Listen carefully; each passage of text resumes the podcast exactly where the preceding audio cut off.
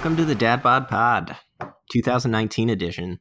Uh, we just wrapped up the draft this past Monday, and um, you know, I thought we should do a, post draft episode. Didn't get a pre draft episode out this year, but wanted to to look back on the most exciting night of the season by far.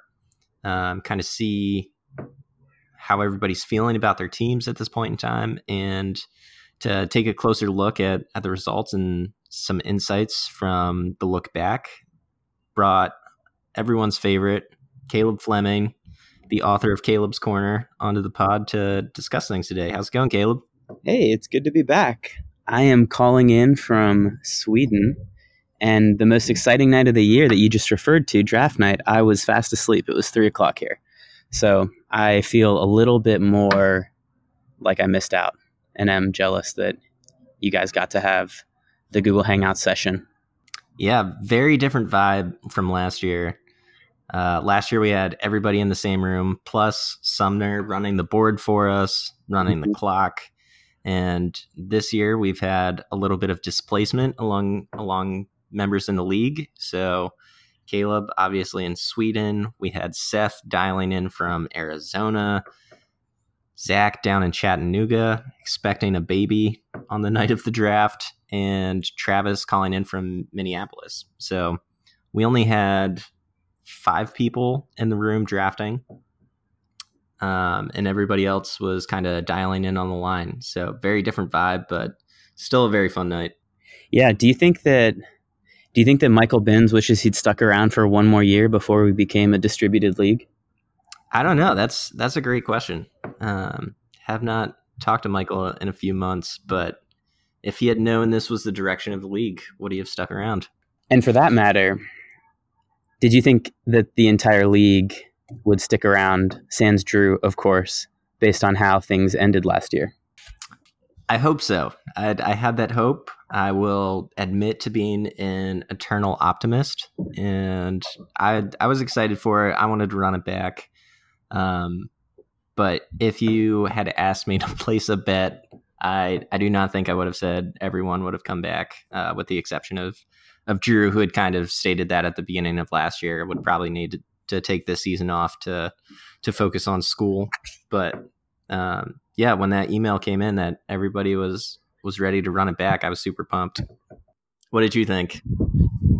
I thought that we would have more new faces if I'm being honest. And I thought that I personally would not be one of the returning faces.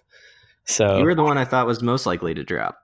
Yeah, I will wear that superlative uh, badge shamefully, but honestly, I I thought that, and I still have some concerns that they're primarily now more about the time difference and how I will actually be able to engage with the NFL.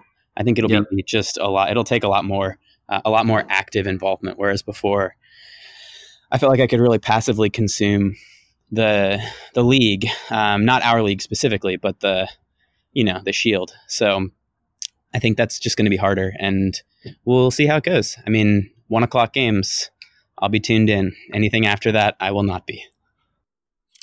Yeah, the the nice part of that though, being ahead, is that um, you know, kind of that early game at least injury final lineup decision making process. You you should be in, good shape for that. But those injury decisions in the later games, um, at least you have the opportunity to go the safer route and and make that decision beforehand instead of having to wake up at like two a.m. and try to figure that out. Mm-hmm. Yeah, I think the the main thing that would concern me would be a late scratch. I just can't really do anything about that, and I think that's just going to be the price of being six hours ahead. yeah, uh, you'll have to keep track of that in in Caleb's corner and see if that that's a material difference maker for you at the end of the year. I, to be honest with you, when I was making the decision on whether or not I wanted to come back or if I thought it would be a good idea, I did do a quick analysis on the breakdown of one o'clock and four o'clock games historically, uh, because I was prepared to have that as my primary defense for leaving was that most games were, uh, or I'd missed too many games, and I was surprised that there were so many one o'clock games. I don't think it'll be. It wasn't as extreme as I expected. Truly a, dra- a data driven decision. Yeah, it's a little sad, I'd say, but but I had to know. well, either way, super glad you're back. Um, super glad to have some Caleb's Corner segments coming this year, um, and really glad that that everyone kind of ended up in the same spot and decided, you know what, we may have flown a little too close to the sun last year. We may have been a little ambitious in in what we were attempting to do, and there may be some healthy resetting of expectations, a vague resetting of our general ethos and direction, if you will. Mm-hmm. Um, to reference a, a episode commissioner right there. yep, and to reference a Travis Pickell email um, at the beginning of the year. So there may be some of that, but you know, in the spirit of creating pod content that people haven't asked for and maybe don't want, or um, you know, stoking imaginative ways, whether that's a book or a combine, to get to know the guys in this league more um, and just just enjoy this unique community that we have. Uh, I'm gonna try to fly just as close to the sun this year, so we'll we'll see how it goes. I think that's a good word. It does feel a little bit odd that this first episode of season two feels like another pilot episode. So, oh yeah, we'll, absolutely. We'll Season two repilot. yeah, we have to really prove ourselves every year. I'm excited though. I think that I think you're right. We flew too close to the sun, but maybe we should try to do it again and see what happens. I know there's a few people in the league that share my love of the show The Good Place, mm-hmm. and one of the the classic things that happens there is that they they go through these reboots and basically are run through the same experiment time and time again. And you know, we may have to reboot it a couple times, but I'm I'm excited for reboot number one, season number two. You know, let's see what happens, where yeah. we go, where we end up. On an individual personal level, I feel like I was able to benefit from one of those reboots just in sending out my my airing of grievances email and getting really encouraging feedback from that. That felt like a kind of an energizing reboot one for Caleb. So thanks to everyone for that as well. Yeah, I think I think overall a lot of people were glad to get that that sense of a clean slate and I don't think it was a sweeping of things under the rug either. I I think a lot of good came from that and you know, I'm I'm excited to see where it comes. So going from that, we touched on it a little bit, but the league is definitely a little more, you know, dispersed geographically, at least. Um, everybody kind of moving out. We've got four remote league members this year now. Um, so, could you talk to us a little bit about your personal move and what what life is like in Sweden right now? Yeah, I would love to do that. So, my family and I moved to Stockholm, Sweden, we are about 10 kilometers outside of the city center, and we made that move in early April of this year. So we're going on five months now, which some days feels like forever, and others feels like we just got here. Uh, but it, has been a lot of fun. It's a super different cultural experience. Um, everything from people speaking Swedish to the like the concept of everybody recycling and contributing to reversing climate change is just a totally unique thing for my um, American background. Uh, but it's been it's been a real treat to get to do life in a different place and to get to introduce Jackson, my son, who's almost two now, to a lot of new things. So he actually just started preschool uh, a week ago, or the the Swedish version of preschool, which starts when you're uh, it's open when you're one, and then uh, you can pretty much do that until you're in real school. So that's been a really exciting change. Uh, my wife and I are expecting again any day now. We are 38 weeks, which is right when Jackson came. So that is another imminent change. And Yeah, I the reason that we moved here is for me to work at Spotify. I am a data scientist on what's called the SDK team, and the core function of that team is to build the technical products or the backend behind the different Spotify, what's called ubiquity platform. So if you think about any time you interact with Spotify outside of a mobile app, so like TV, speaker, car, web, wearable, stuff like that, we're um, looking at data and trying to make the experience better. And that's been a really good change for us as well. I've really enjoyed being at Spotify too.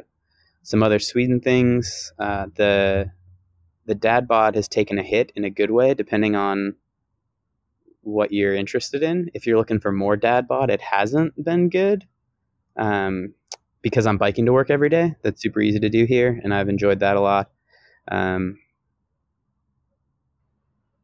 I think that's all I got on Sweden stuff. We accidentally bought we bought sour milk once. That's our only grocery store mix up so far. Have we picked up any Swedish? Is that the question? Yeah, that that was the question. I'm gonna ask about the sour milk real quick. Is that just an option they have there? You can get sour milk if you want. Yeah, it's just a thing. People people do it. Wow. Um, yeah, a lot of dairy. Um, the to answer your question about the language, yes, we have picked up on some phrases and some vocabulary words and the like basic greeting stuff, but not anything really structured beyond that. We'll be taking Swedish lessons at some point soon once life settles back down after baby number 2. But that's on the that's on the radar. Jackson has actually even just in being in school for 3 weeks has started to use some Swedish like phrases. He'll say uh, titta, which is like look at that. So he'll point and say that. Um, or he'll say tack, which means thank you, and hej då, which is goodbye. He'll say all of those things pretty regularly now, which is a lot of fun to kind of see That's him awesome. see him pick that stuff up. So yeah, it has been a, a good change. Love that. Well, so so excited to hear that things are going well for you. Um, definitely excited to meet Fleming number four uh, when you guys are back stateside. Um, but wishing you all the best in that process, and hopefully your baby's not born in a car like some other league members over the summer. So, Yeah. So that the funny thing is that that's not. It's not super unlikely here. Well, I mean, we don't we don't have a car. Uh, it'll take like 30 minutes to get to the hospital, and we'll have to call an Uber to get there. so we will see. We are we are as well hoping to have the child in the hospital, but it might not be in the cards. We'll see. fingers crossed. Yeah, exactly. All right. Um, you want to pivot to some draft stuff? Yes, the start of the corner.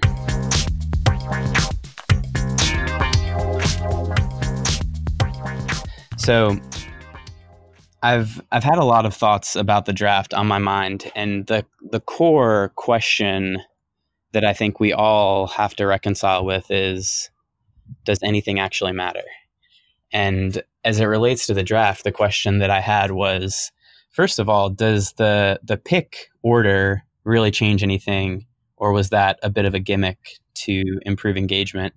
Uh, first of all, and second, is there is there any relationship between the the pick that you make or the, the round that a player is chosen in and how many points they'll actually score in a given season? So before I start on those things, let's take a walk down memory lane. And really that's what my corner is kind of becoming, I think. The more the more that I look for these insights, it's it's just about finding things that happened once and reminding people of them. Um, that's my analysis of what people have enjoyed. So A noble pursuit. Yeah, so drafts of old, 2015, our first our first year together. Um, Matt drafted Eddie Lacy with the first pick, and ended up finishing 10th that year. And this is 2016. I had the first pick, and I drafted Antonio Brown. I finished fifth. In 2017, Seth drafted Le'Veon Bell and finished third.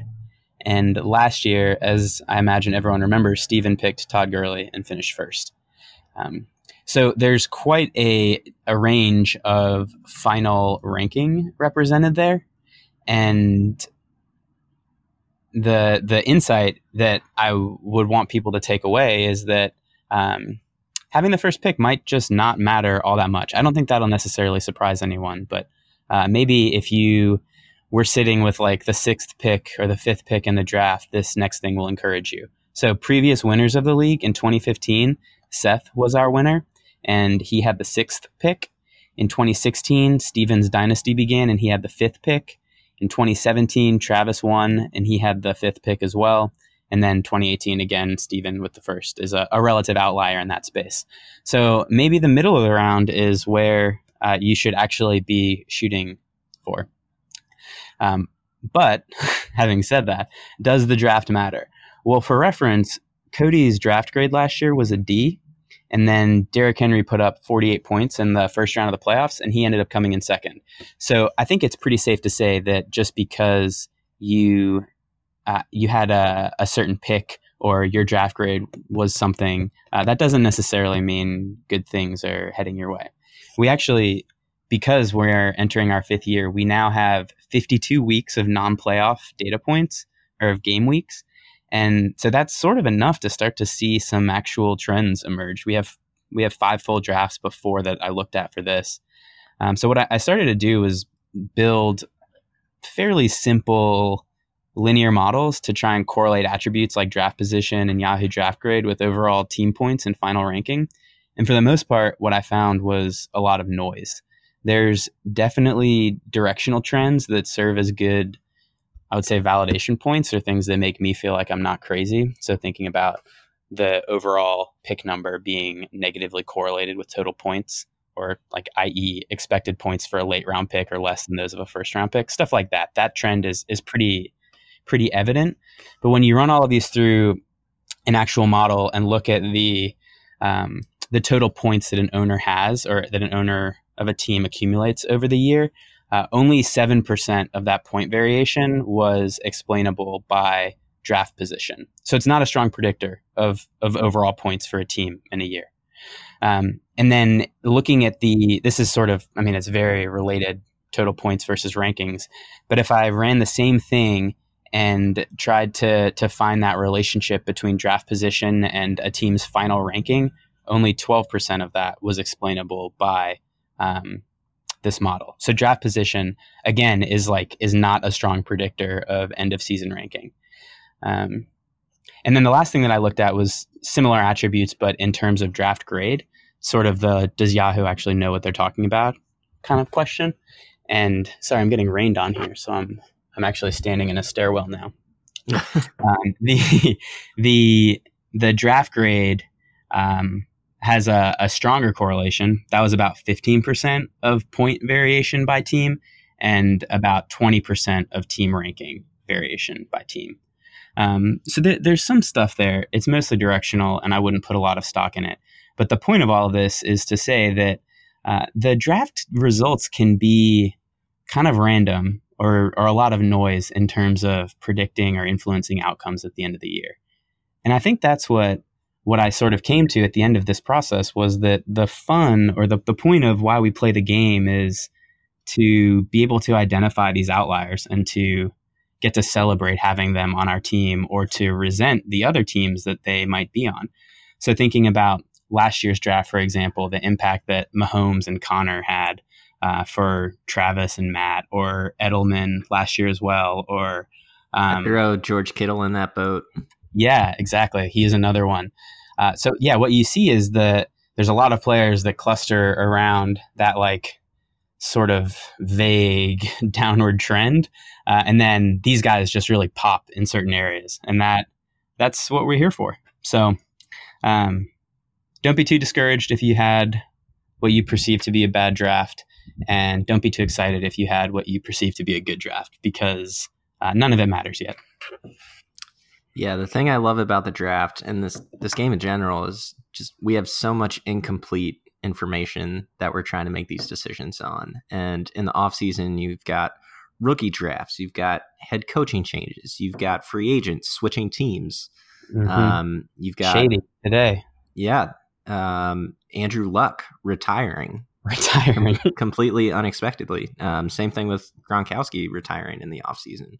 So you just you have so much that you don't know. Um, people in, in training camp are saying this guy's going to get 25 touches a game. You know, is that actually going to be five touches a game? Last year, nobody knew who Phillip, Phillip Lindsay was, and then you know he he had a monster year. So it's exciting. There's a lot of fun, and one of the things that I was thinking about as you were going through those draft insights as well was just thinking of the impact of injuries and how that you know you could draft the best player in the world at the 101 but if he gets injured in in week two you know that draft spot doesn't really help you out anymore. So exactly. gotta love it. Yeah. So for my my next insight i wanted to update the the question of what does it take to win? So looking back i think this was in my first corner last year. I just ran some descriptive statistics on point values by team and whether they won or lost over the prior uh, three years. And so we have an additional year now, and I think that I know that we've we've sort of harped already on how, as a league, we we flew too close to the sun, um, but the the average or the median point value of a winning team last year was 15 points higher than in 2017. And so I'm willing to just using those two data points make the leap and say that our engagement actually translated to better results on the computer field. And so this year, as you're as you're thinking about when you're looking at the projected points and you're thinking about what your team actually needs to achieve in order to win the game, instead of thinking about about 115 being a winning number, um, you got to think about 130 because that's what it was last year. Uh, last year, we also had our highest scoring game ever, both by an individual and in a single game. Travis Piquel was in was in both of those different games. Uh, the new high mark for a single team is 188. I'm hoping that this year is the year we break 200, and I'm willing for it to not be by me necessarily. I just think that's going to be a really fun mark to hit. The next thing, this is sort of a potpourri rapid fire insights before I'll get to the the final more bulky one. Um, I've created or I've identified something called the Century Club, and it's pretty exclusive. I hope for your sake that no one else joins it, but right now it's just myself, Travis, and Sean. And the Century Club represents teams whose best and worst weeks in a given season or overall are more than 100 points apart. So for Travis last year, he had that one game where he scored 188 points, and then in another week he um, was down below 88, uh, which doesn't seem like you know 88 isn't exactly a, a paltry week. We had people in the 50s, but um, because of because of that margin for him, it looks a little bit a little bit better.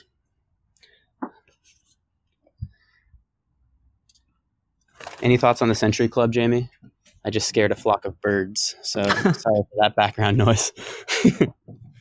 I I love the adventures that you're having on your side of the podcast. I'm just in my living room drinking some coffee right now. No no birds, no stairwells. Um but yeah, I'm trying to think. The first thing that comes to mind is I know Sean had a pretty impressive Saints stack last year. I think he had Kamara, Ingram, and Michael Thomas. So I'm curious if that that came during the Saints bye week when he had that that low number. Um, but then as as you think about guys in this league like Pat Mahomes, who had a historic year at the quarterback position, just thinking that you know what, we probably are going to see some absolutely absurd numbers this year when it comes to um, total points scored, and love that that that is moving it up. The adjustment of the line from about 115 points required for victory to 130 I think, man, that's that's daunting to to kind of adjust that number. But um, yeah, I'm hoping my team has enough of a floor to to keep me out of the Century Club this year. yeah, and I will note that the Century Club actually, I should have said this up front, was just for 2018. Uh, we actually, what's probably more prestigious is that there are only a few teams that have or actually, there are only two active league members that are not a member of it if we look back at all four years. So that's Cody, he has a, a, pretty small sample size. And then Seth, who is regularly one of our top performers, has also never seen that differential. Um, it's pretty crazy. I hate that. Coming for you yeah. this year, Seth. I think that Seth, Travis, Sean, and maybe Steven are all in they've played really well for our entire league existence. Uh, so maybe this year one of them will repeat or Sean will get his first title. I had, I had a strong first two years in the league and then the wheels completely fell off last year. So I'm I'm coming back. We'll see. So the the next thing, this is for for Matt McNichol, who I think more than any of us really wanted to be feared last year in those weekly polls. Tiers of fears. And, exactly, the tiers of fears. And never, at least I don't recall, never saw his name climb to the top. And I think that in hindsight, we perhaps should have feared him a little bit. And here's why some end of the season or 2018 season reference points for him. Matt and Steven were the only two players in our league whose worst scoring week was even close to 100 points. Everyone else was in like 60s, 70s, 80s, pretty pretty bad weeks. Um, but for Matt and Steven, their worst weeks were 96 and 98. Uh, so all of that to say, they never really had bad weeks like the rest of us. They had off weeks where they didn't perform up to their standard, um, but certainly nothing like the 50s or 60s that that some of us had to bear through. So that's the first thing. That's the first reason that I think uh, that think Matt was a little bit uh, underrated last year. The second thing is that he averaged the second most points per week behind only Steven again. So Steven averaged 136 points a week last year, which is insane to me. And then um, Matt was at 130. And on top of that, so this is a little bit, maybe a little bit more mathy, but I'll try to go slow and break it down. Um, on top of that, high average points per week, his point standard deviation, which is the the measure of how much his score really would vary from week to week, was actually tied with Drew for lowest in the league. And no offense to Drew, but Drew was in the opposite situation where his best week was only two points better than Matt's average. Um, really, what I'm getting at is that Matt was super consistently putting up um, pretty big numbers. And because of that, I think that on any given week, he should have been maybe second or third in those tiers of fears. I know that we always, I think Travis was a, a, pretty frequent appearer at the top of that list, and Sean as well, because they had such explosive weeks. Um, but their teams just were so much less consistent than than what we saw from Matt and Steven, for example. Uh, and towards the end of the year, we all feared Steven, and it felt like an inevitability of what was going to happen. But um, I think subtly Matt was was not far behind that. His team was loaded at the end of the year, and I mean he had Pat Mahomes at the beginning of the year. Ended up packaging him in a trade for Aaron Rodgers, which I thought was a huge mistake at the time. Um, but yeah, at the end of the year, I think he had something like Davante Adams, Keenan Allen, Ezekiel Elliott, Joe Mixon. Like it was Dalvin Cook, maybe. Um, um, I'm not. Was he was he ever healthy though? Yeah, I don't know. Um, but I mean, his team was filthy at the end of the year. He had probably five guys that were drafted or should have been drafted in the top two rounds. Um, so he he had a strong team for sure. I think I think the fact that he wanted to be feared so much may have also played into the fact that people didn't vote for mm-hmm. him, and that was a that was another source source of pleasure for people in the voting. Um, aside from aside from Stephen having a really strong team, um, knowing right, I didn't I didn't add like the troll weight yeah, in any of yeah, these analyses, I, but I, think you're right that there's. I, I think it was an element for sure, but yeah, now now in, that we're doing kind of the the post mortem, I will I will say Matt Matt had a very strong team and would have traded for his entire team in a second concur. And he, so on that note, have you, did you ever hear of the game? I think in, in some circles it's called Bigger or Better. and in others it has like different names. Um, I remember this from like different Christian ministries go- growing up, but you start with uh, like a yeah. penny, for You example, trade, and you can trade up. grade up. That to me was Matt's team last year. That felt like his like mantra. He didn't necessarily start with these like I don't know, with like a dollar store team, but it did feel like he was trying to eke out like two points or three points in total from each of these trades. And he just shotgun sprayed so many of these that you're right. By the end of the year, he had this like incredible team. I mean, this isn't going to come as a shock to anyone in the league, but Matt is sending 25, 30 trade offers every week. And he did gain incremental value from some of these. Like I said, I think he lost the, the Pat Mahomes trade. Should have held on to Patty, who who managed to defy regression and just keep scoring at a prolific rate all of last year. But as far as in season trade moves went, I think Matt got the better of, of some of those deals and and was able to create a really strong team at the end and did a good job of buying a little bit lower and really putting himself in a strong position at the end of the year. Yeah, agreed. So one other mark in addition to Travis's 188 all-time team high score that I want everyone to keep in mind this year is that we have we have one one metric that is or one one record that is not held by a current league member. So Eric actually has the record for most points in a single game for a single player, and that was Drew Brees in 2015 at 58. So something to look out for this week if you're trying to find your way into the record books or the corner. I'll say hot take that comes down this year. You think so? You think someone's going to break 60, for example? I'll say it. And it, it's going to be a quarterback, but I think the combination of guys like Pat Mahomes and Deshaun Watson, but also some of these younger quarterbacks who I think are all on Robert's roster, um, like Kyler Murray, Lamar Jackson, guys that can put up a ton of ground yards as well with those rushing stats and combine that with with some touchdowns. I'm I'm saying it's coming down this year. I think that's probably a not so hot hot take. I think that you are probably right. We'll see. All right. The last thing that I wanted to go through, and Jamie and I actually had a, a pre pod conversation about this. So uh, the, the results have changed a little bit with more perspective for me. But I set out initially to relitigate, relitigate the Joe Mixon trade.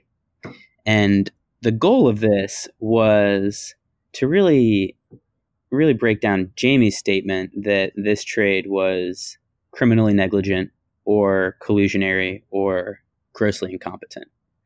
And the direction that this took is I, I did a, a, handful of things. I looked at um, whether or not Seth actually won the trade doing this. Uh, and then I looked at if the same trade had happened in different years, looking at the same uh, pick numbers and rounds of those players, who would have won those trades to see if it really was such a, a crazy idea.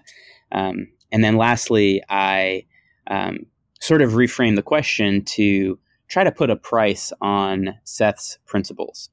So let's start from the top there.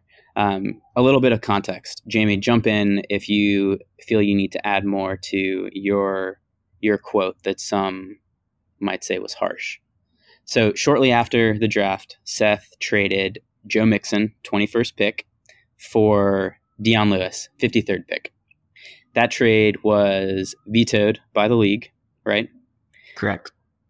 And subsequently passed with the addition of Ronald Jones II, who I'm I have just dropped today for unrelated reasons, and Emmanuel Sanders at 68. So it, it ended up being, and this is the trade that went through a 21 and a 93 for a 68 and a 53. Um, if we were to just look at the original trade, because I, I think that stances softened with the addition of those two other players. Um, if we were to look at just the um, just the original Mixon for Dion Lewis trade, what what I found was that pause, Zach, edit this out. Yeah, you know this is absolutely gonna end up in the podcast. I don't I don't think Zach actually edits these. Looking first at the specific pick number, so trading a 21 for a 53, and this was your main objection, objection, Jamie. Um, Seth lost the trade by, or would have lost the trade, I guess, in that form by about three points per week, uh, or 44 points over the total season, which um, isn't that crazy, right? I think that you would, you had said when we talked about this earlier that you would take an additional three points every week. Oh, for sure. Um, I think that that would be a sensible thing to to do. If somebody asked if you wanted three extra points per week, I think you should say yes. Um, but if we looked at the the outcome for this specific number, the specific pick number, so 21 and 53, over all other years, Seth would actually have won the trade by about two points per week or 30 points in total. So maybe, and maybe this is a little bit too generous, maybe Seth knows something about the 21st and 53rd picks that he was holding on to that made that trade less crazy. But if not, uh, I have a feeling you're not going to give me that. I, I would contest it. I would say that's more noise than signal, but I'll I'll allow it for the moment. You're you're onto something. So I had the same thought. Surely that can't be right, um, and it wasn't. I looked at the outcome by portion of the round. So uh, basically, like first half of the first round, first second half of the first round, first half of the second round, etc. Uh, so looked at people that were drafted at the top of the second and the top of the fifth, um, and saw those averages over time. And it actually looks a, a lot worse for Seth and more normal to what I think you would have expected. So on average, this trade, if someone offered you a um, a second round pick for an early second round pick, first half of the second round pick for your fifth round pick, um, you could expect to gain five and a half points a week, which isn't a ton, but I think that that is pretty pretty telling, or at least validating of where you were coming from last fall, Jamie. And ultimately, I would say that this is the price of that specific Joe Mixon principle or rule. It was about a five and a half point uh, compromise per week. Yeah, which which once again seems a little bit low to me. I I would expect, you know, most weeks that Joe Mixon should be outscoring Dion Lewis by five points. That's that's I think a fair expectation to have. Um, but I, I think that that was really the takeaway from a lot of Caleb's corner segments last year is that all of this stuff is so close and the margins and the competitive advantage that you get by making a better decision is so small that that ends up swinging these things that that five point average is probably more significant than it sounds like to me. Yeah, exactly. I mean, what all of this comes down to, I alluded to earlier, is that the name of the game is finding these outliers or finding those little areas of incremental value where, like you said, you can get five more points here that um, get you closer to that 130 or uh, allow you to compensate for Derrick Henry putting up 48 in the playoffs. I think it's pretty clear how I still feel about that moment. Um, And I Yeah. I was also preaching But- process over results last year of okay, take take the individual players out of it. I will trade my fifth round pick. I believe it was Miles Sanders this year. I I will trade him for anyone's second round pick. So if anybody wants to make that trade blindly, I'm more than happy to do it. And anything can happen throughout the course of a season. A guy gets benched, a guy gets injured, those types of things. So when you're making a one for one trade, you know, I, I think it's a coin toss over who's going to end up winning that just based off of the injury factor. But when you're talking about probability, you're talking about likelihood. Give me give me the second round value over the fifth round value any any day of the week. And once again, this is this is in the time between the draft and week one because the field is completely going to change when once the games start to count and you know the assumptions and the priors that we had in the preseason turn out to be true or completely false or that type of thing so it completely resets week one and we find out that what we thought to be the case was not the case. But in in this time period right now, give me the second round value every time. But but what you're saying is you agree that it's all noise anyway, right? all, all what is noise? Every everything is meaningless. It's Vanity. all Yep. It's all random. exactly. Cool. That's my that's my corner. On next episode, the next episode that will feature a corner, whenever that may be, if the pilot is approved, we we'll dig into, we being myself, I guess, uh, we'll dig into the question of if running back actually matters. In the past, I've uh, delivered hot takes such as running back doesn't matter. And I would like to prove that out to everyone or disprove it for my own benefit. And then I'll just never bring it up again. I'm here for it. Yeah. Let's move into some of the. Have you had a chance to look through different team rosters. Is there anyone that you really fear oh, right man. now? Um, let me ask you this first: Are you buying into the Steven hype that we've seen in the group? I, so I think it's overstated, um, but you know, Steven does have a really good team. I think Pat Mahomes is a cheat code, um, and he's going to win some games just because of Pat Mahomes. So, I think any team yep. that has Saquon Barkley and Pat Mahomes on it that you know, those two guys could win him a game this year. And um, I would not be shocked if there's a week that those two players outscore an opponent's team. So I think anybody coming yeah. in against him, uh, you know, should have an appropriate amount of fear. But there's there's a couple teams out there. I thought Seth had a really good draft.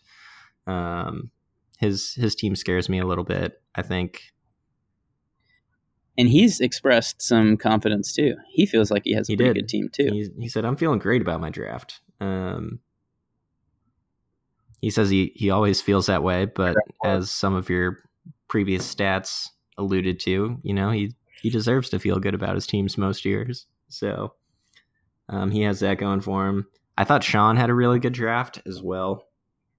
I think the uh, the Melvin Gordon and AJ Green kind of tickets, um, you know, are guys that he got a little bit later, but have traditionally been first, second, third round values. Um, and if if they come back and produce at previous levels, I think he's going to have an incredibly strong team at the end of the year. Um, so I, I, thought he had a pretty good looking team as well.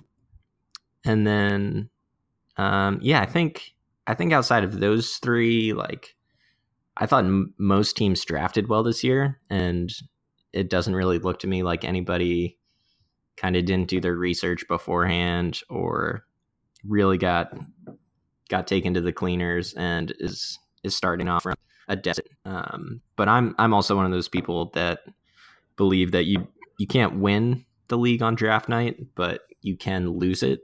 And I don't think anybody lost it based off of their drafts. So yeah, one other thing that I will note is that when I was looking at the historical draft grades, B B the B range, B plus, B, B minus is the new average. So I I've spent a good bit of time on this pod already telling people that their teams aren't as good as they think they are.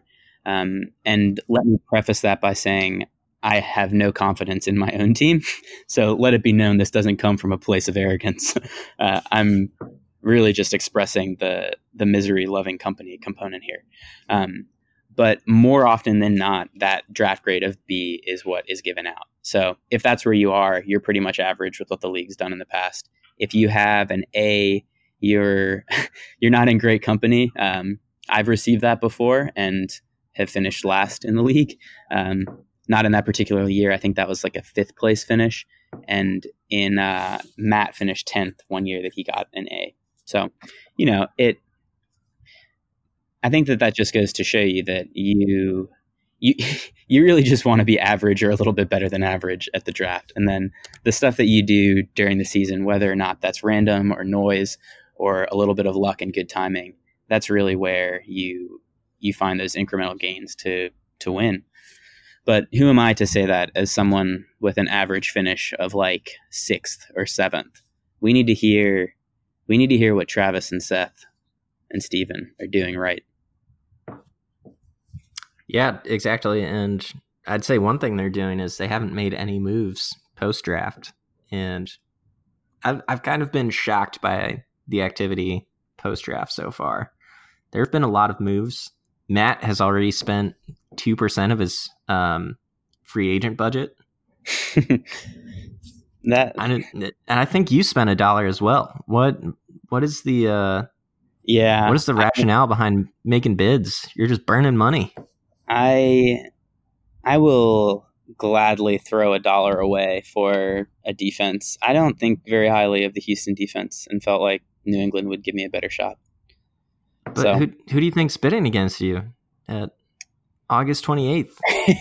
That's a fair question. Uh, I don't know. Some people I thought that I didn't think anyone would bid against me, but I thought that people would bid at zero maybe. And I didn't want to lose because of the like priority order with a zero bid you know, I don't have to justify.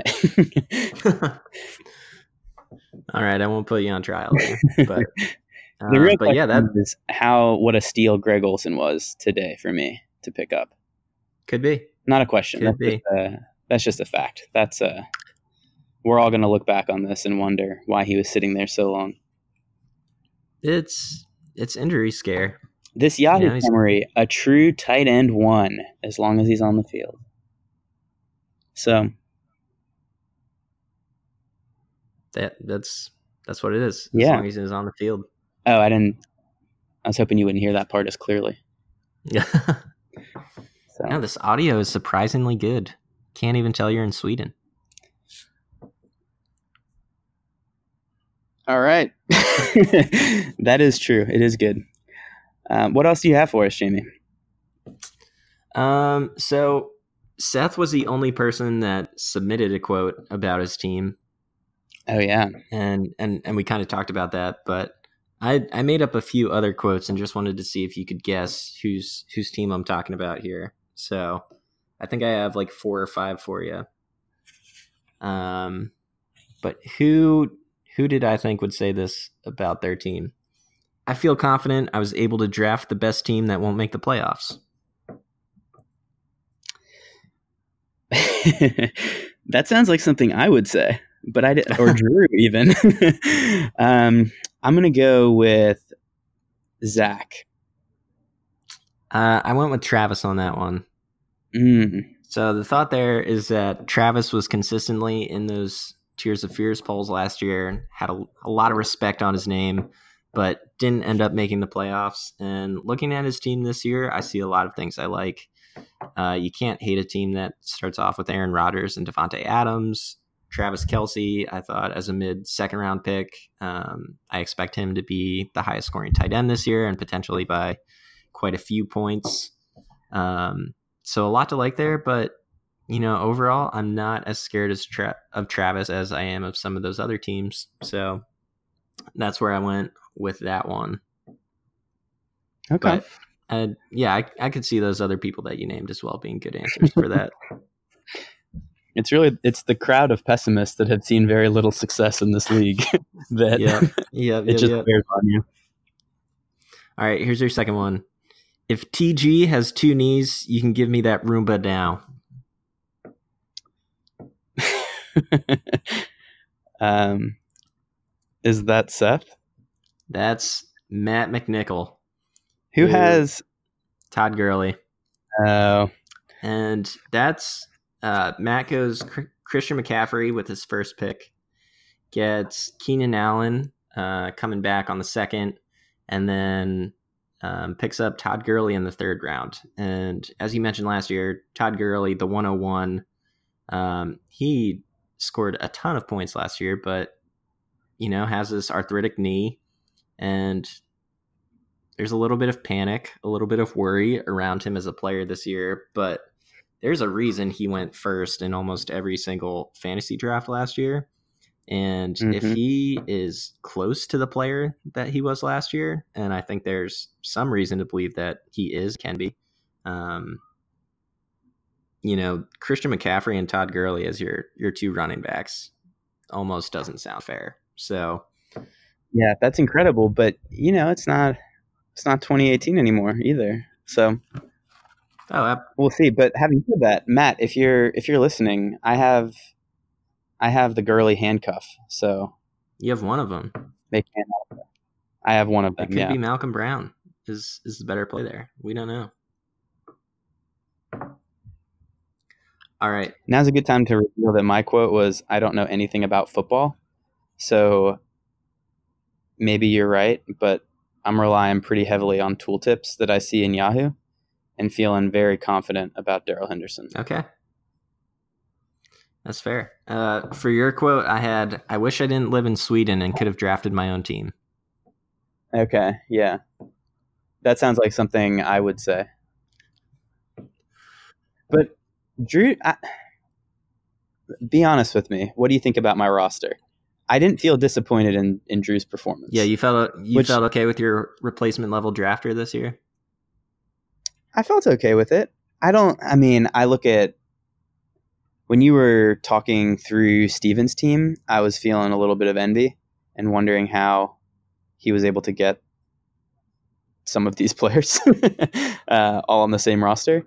And I so from that standpoint, I don't I don't think that I had the best draft, but I don't see any real I don't see any big red flags either. So I'm satisfied. Yeah, I'm I'm more nervous about Damien Williams now at his ADP level with LeSean McCoy coming yep. into the fold. That you know, it's just really hard to tell. Okay, north of 30 is Shady kind of on the back end? Is he done? Is he washed? Or is it just that Buffalo had a horrendous offense last year? And, right. you know, he's going to come in and it's going to be more of a 50 50 timeshare with Damien Williams than, right. you know, five five or six token touches a game. So I I would feel a little bit more nervous about that Damien Williams in in the second third round than than I would before. But Alvin Kamara is going to ball. Amari Cooper, I think, could could have a really strong year and put himself up in that conversation of like a Mike Evans or um, you know, kind of those second tier wide receiver one guys. Um, mm-hmm. Expecting steps forward from the Cowboys offense.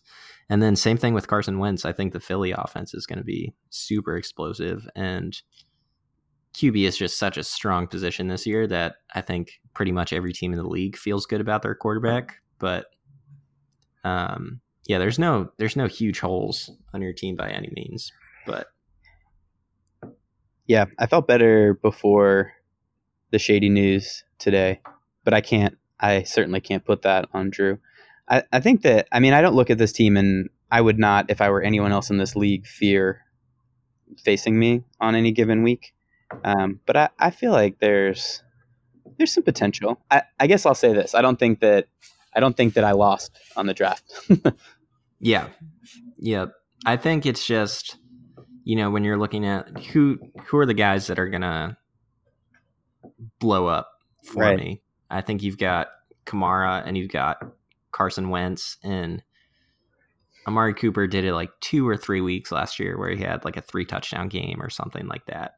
Um, but yeah, I think the guys on your team like Mike Williams or Jared Cook or Allen Robinson, solid players, but don't necessarily have the ceiling of some of these other teams where, you know, Todd Gurley and Christian McCaffrey could just right. dominate a team one week and then put up 50 a week. Come on. Yeah.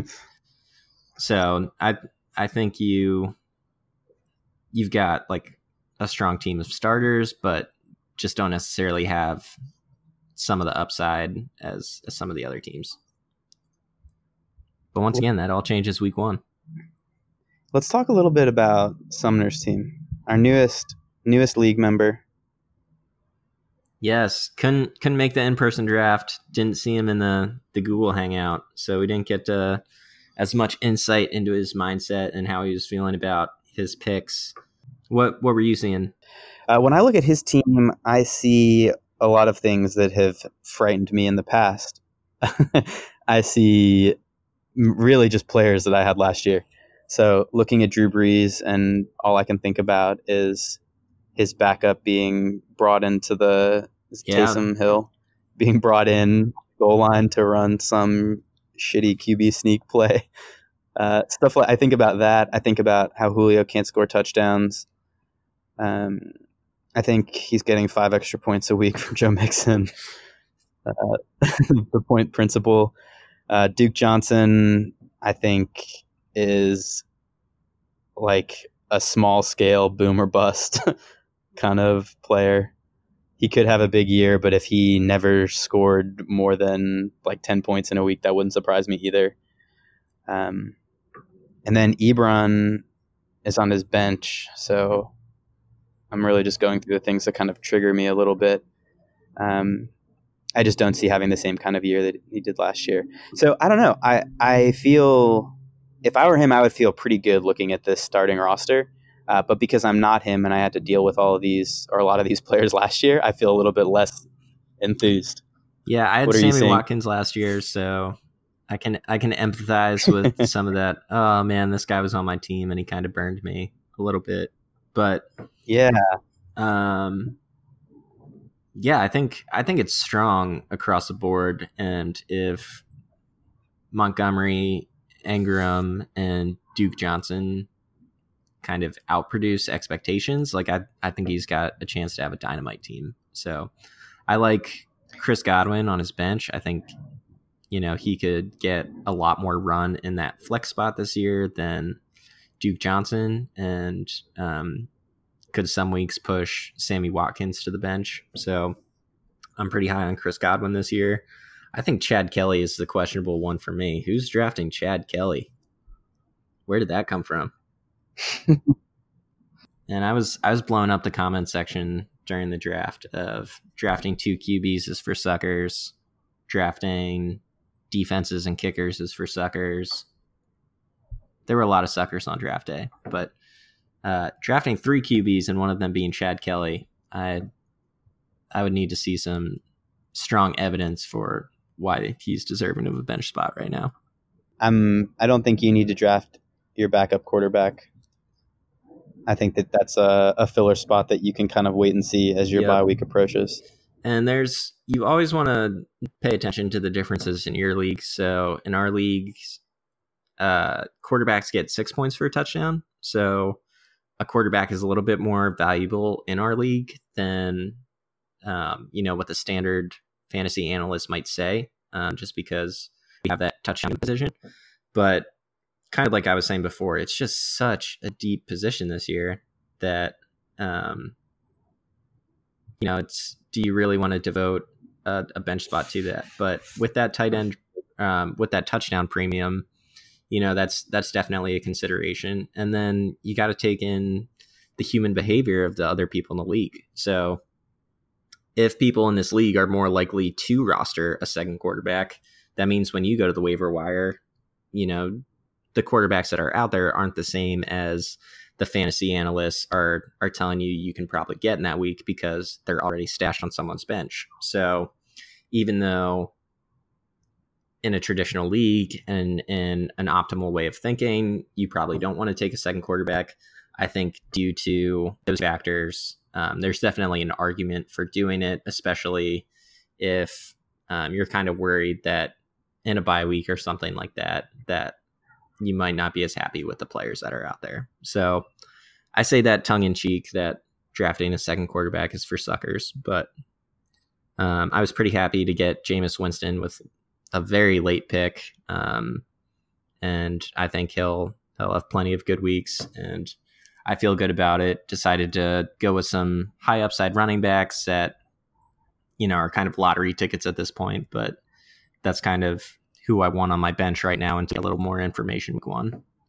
Yeah. So, but you're you're gonna have to drop two of them before week one, right? Yeah. just and even even based at, at no, I'll I'll grab a guy a, a defense and a kicker before week one. And Dontrell Hilliard, um, even just based off of the moves that the Browns made, um, you know, he's a high likely cut. And Chase Edmonds, um, you know, assuming David Johnson doesn't tear an ACL in the next week, he'll be the second cut. But, but yeah, I mean, and until the games start.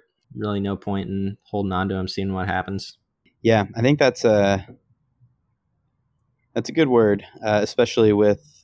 I mean, even just thinking about like the news of Shady being traded or going to the Chiefs. Um, a lot can still change before next weekend. Yeah. Or I guess Thursday, right? Is it Thursday? I haven't I think so. I, don't know. I haven't even looked. Yeah, I won't see it if it is. So. um, all right. Any other any other thoughts? Any other podworthy thoughts to share? Um, I don't think from my side.